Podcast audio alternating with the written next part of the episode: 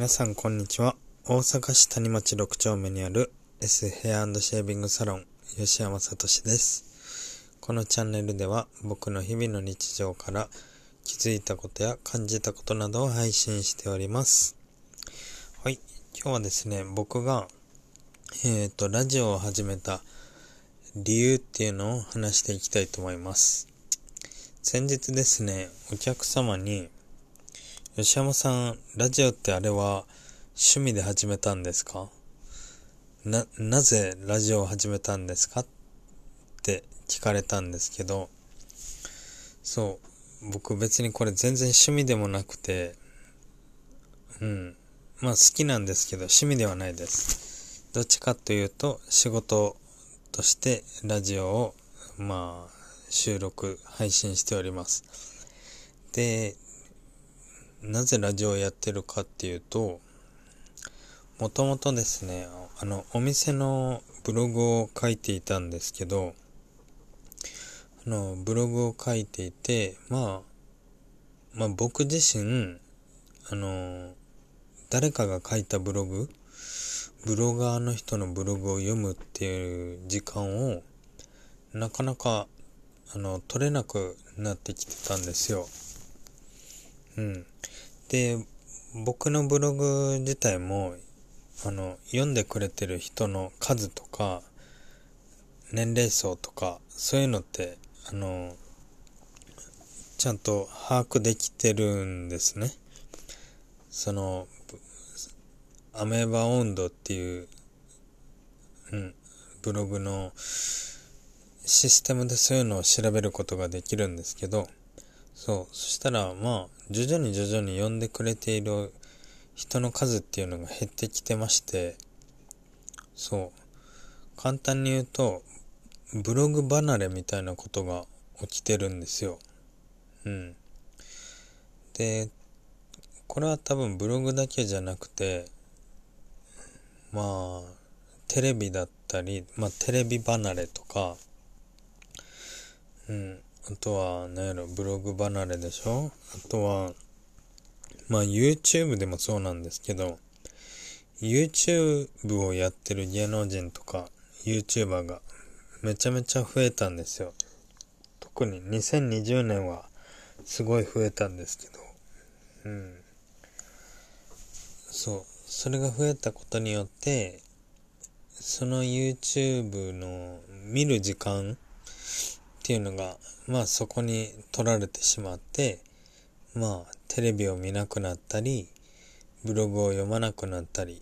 ていうのが今の現状です。で、僕的には、まあブログを見てもらえなくなって、それで、まあ、それやったら一生懸命ブログ書いて読んでもらうのって、まあなかなか大変なので、うん。まあ、ラジオに切り替えてみようかなっていうところだったんですけど、まあ、な、なぜラジオだったかっていうと、まあ、ブログって、あの、手が止まるんですよ。手が止まるし、見ないといけないんですね、画面を。そう。で、スマホで見てたら、まあ、スワイプして、こう、まあ、下から上にスワイプして徐々に徐々に見え、見ていくんですけど、そう、短いブログだったらまあ、2、3分ぐらいですかね。まあけど時間は取られちゃうんですけど、長いブログやと5分から10分とか取られるんですけど、結構それが多分みんな億劫になってきてて、億劫っていうかもう多分ブログを見る時間よりも YouTube とかを見るうん、時間の方が優先されてるんですよ。YouTube とか、Netflix とか、そう、動画だったり映画っていうものに時間が省かれて、ブログを読む時間がないと。で、僕がブログを書いても読んでもらえないってなったらもったいないなと思って、で、もう目は奪われてしまっているので、そう、いろんなコンテンツにね、目は奪われてしまったので、僕がやるべきものは何を奪うかって言ったら、まあ耳やなと。うん。耳だと、まあ何かしながら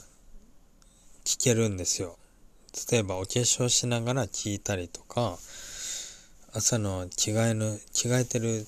間に聞いたりとか、まあ通勤中、電車乗ってる間にイヤホン通して聞くとか、あとまあ運転中聞くとかですよね。うん。そう。そう、そうなんですよ。だから僕、ブログの代わりにラジオを始めたんです。そう。だから、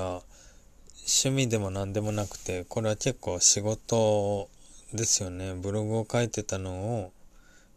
音声に変えてみてるっていうのが今の僕のこのラジオをやってる理由ですね。うん。で、じゃあなぜこのブログとかラジオやってんの？って話なんですけど、それで言うと、これ僕、あのー、まあ、周期が長いお客様に対しての、あの、一方的なコミュニケーションやと思っております。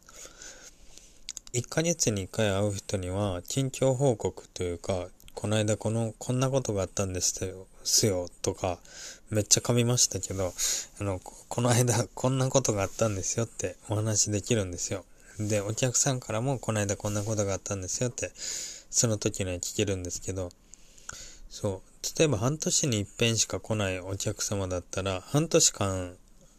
あの、僕が何やってたのか、その人が何やってたのかも聞けない状況なんですけど、そう、けどラジオとかブログをやることで、半年間僕が何やってたかっていうのは、そのお客さんに一方的にあの伝えることができるんですね。まあ聞いてくれたり読んでもらえたりするっていうのが前提ですけど、そう、だから、そう、なんて言うんですかね、この、半年間空くのって正直言ったら僕的には、うん、寂しいというか、まあ怖いうん。怖いというかさ、まあまあ寂しいですね。うん。僕のことをいつまでも思っていてほしいよっていう気持ちを込めて、ブログだったり、ラジオを配信しております。っていう感じです。そう。けどラジオね、意外とやってみると結構楽しいんですよ。そう、これ仕事じゃなかったら意外とやらないんやろうなぁとは思うんですけど、まあ、機会があったら、あの、皆さんもやってもらえると結構楽しいかなと思います。